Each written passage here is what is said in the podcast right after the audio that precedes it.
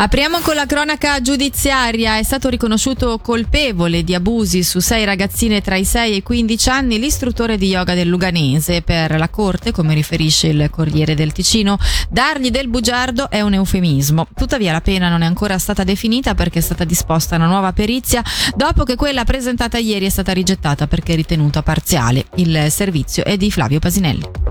È ripreso questa mattina alle Sisi Criminali di Lugano il processo al 68enne svizzero del Luganese accusato di aver abusato sessualmente di sei minorenni di età compresa tra i 6 e i 15 anni, sfruttando il suo ruolo di maestro di yoga e di musica. L'uomo, che ha agito tra ottobre 2019 e luglio 2022, operava in uno studio di musicoterapia e nella scuola di un'associazione del Luganese. È accusato di coazione sessuale, ripetuti atti sessuali con persone incapaci di discernimento o inette a resistere, ripetuti atti sessuali con fanciulli, ripetuta pornografia, ripetuta falsità in certificati ed esercizio abusivo di attività sanitaria. Secondo quanto emerso dall'inchiesta condotta dal Ministero Pubblico, l'uomo, che nega tutto, molestava bambine e ragazzine con il pretesto di curarle con l'esecuzione di massaggi, che venivano filmati, atti a sbloccare presunti blocchi energetici e curare ansie e tensioni. Atteggiamenti definiti sospetti erano già stati segnalati nel 2015 e nel 2018, ma non vi era stata alcuna denuncia.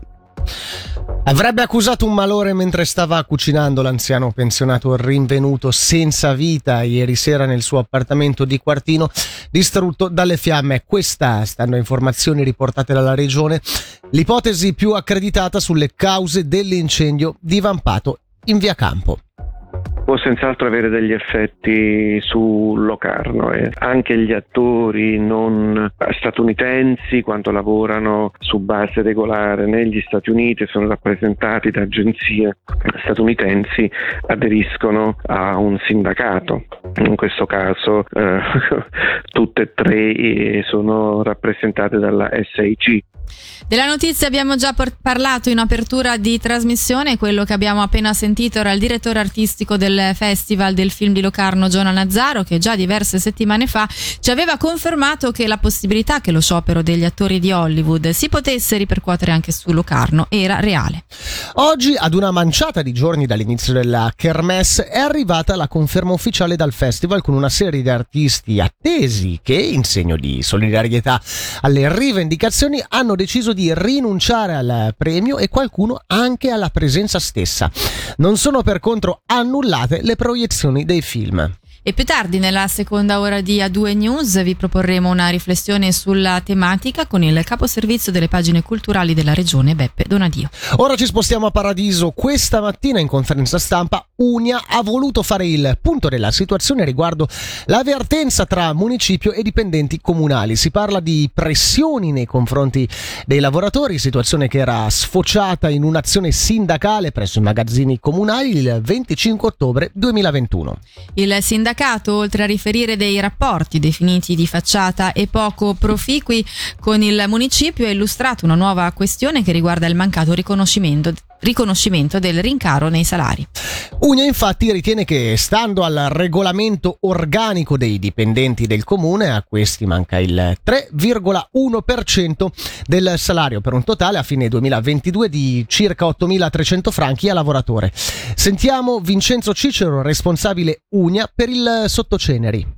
Abbiamo riscontrato un nuovo pesante abuso da parte del comune nei confronti dei propri dipendenti, questa volta tutti i dipendenti del comune di Paradiso che sono sottoposti al regolamento organico del personale. Abbiamo approfittato dell'occasione per fare un po' il punto e ripercorrere le varie fasi di una vicenda che ci accompagna nel 2021, che vede noi continuare a chiedere un dialogo al municipio e il municipio una chiusura completa nei nostri confronti e nei confronti del personale tutto. Nel frattempo avete anche avuto un incontro con il municipio, quali sono le richieste che avete avanzato e che risposte avete ottenuto? Noi abbiamo sottoposto al, al comune tutta una serie di problematiche che hanno avanzato i lavoratori, ma di fatto gli interventi, le risposte del comune sono state solamente di facciata, soprattutto da parte del sindaco, perché di fatto è continuata nel tempo una forte pressione nei confronti dei lavoratori che ci ha spinto a dover intraprendere anche delle vie giuridiche. Abbiamo diversi ricorsi oggi aperti dal Consiglio di Stato, alcuni vinti, alcuni che sono in attesa di decisione.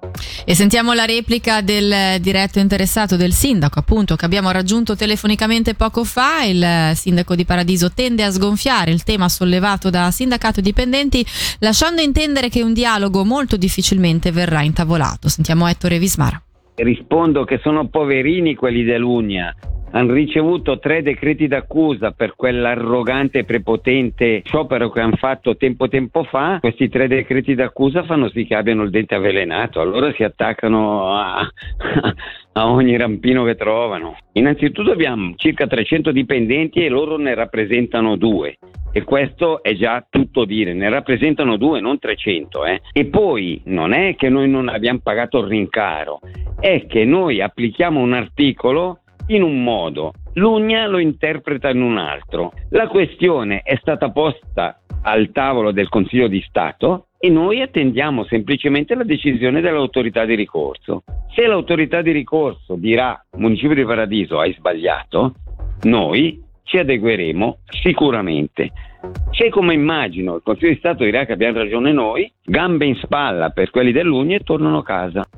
Questo era solo un passaggio dell'intervista al sindaco di Paradiso, Ettore Vismara, che sentiremo più diffusamente nella seconda ora di questa puntata di A2 News, così come sentiremo ancora le voci di Unia che sfoceranno in un duro attacco da parte del sindacalista Matteo Poretti proprio a Vismara.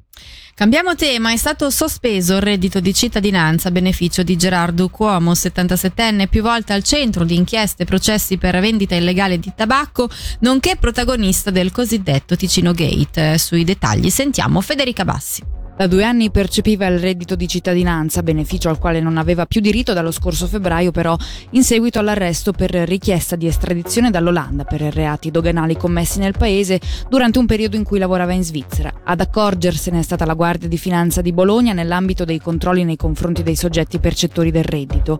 Il 77enne, secondo quanto ricostruisce ancora la finanza, nel corso del ventennale percorso giudiziario che lo ha visto protagonista, è stato a suo tempo destinatario anche di provvedimenti per la confisca confisca di beni, tra i quali uno yacht di 28 metri, 8 milioni di euro su conti correnti esteri, numerosi appartamenti in Italia e all'estero, auto e oggetti di lusso.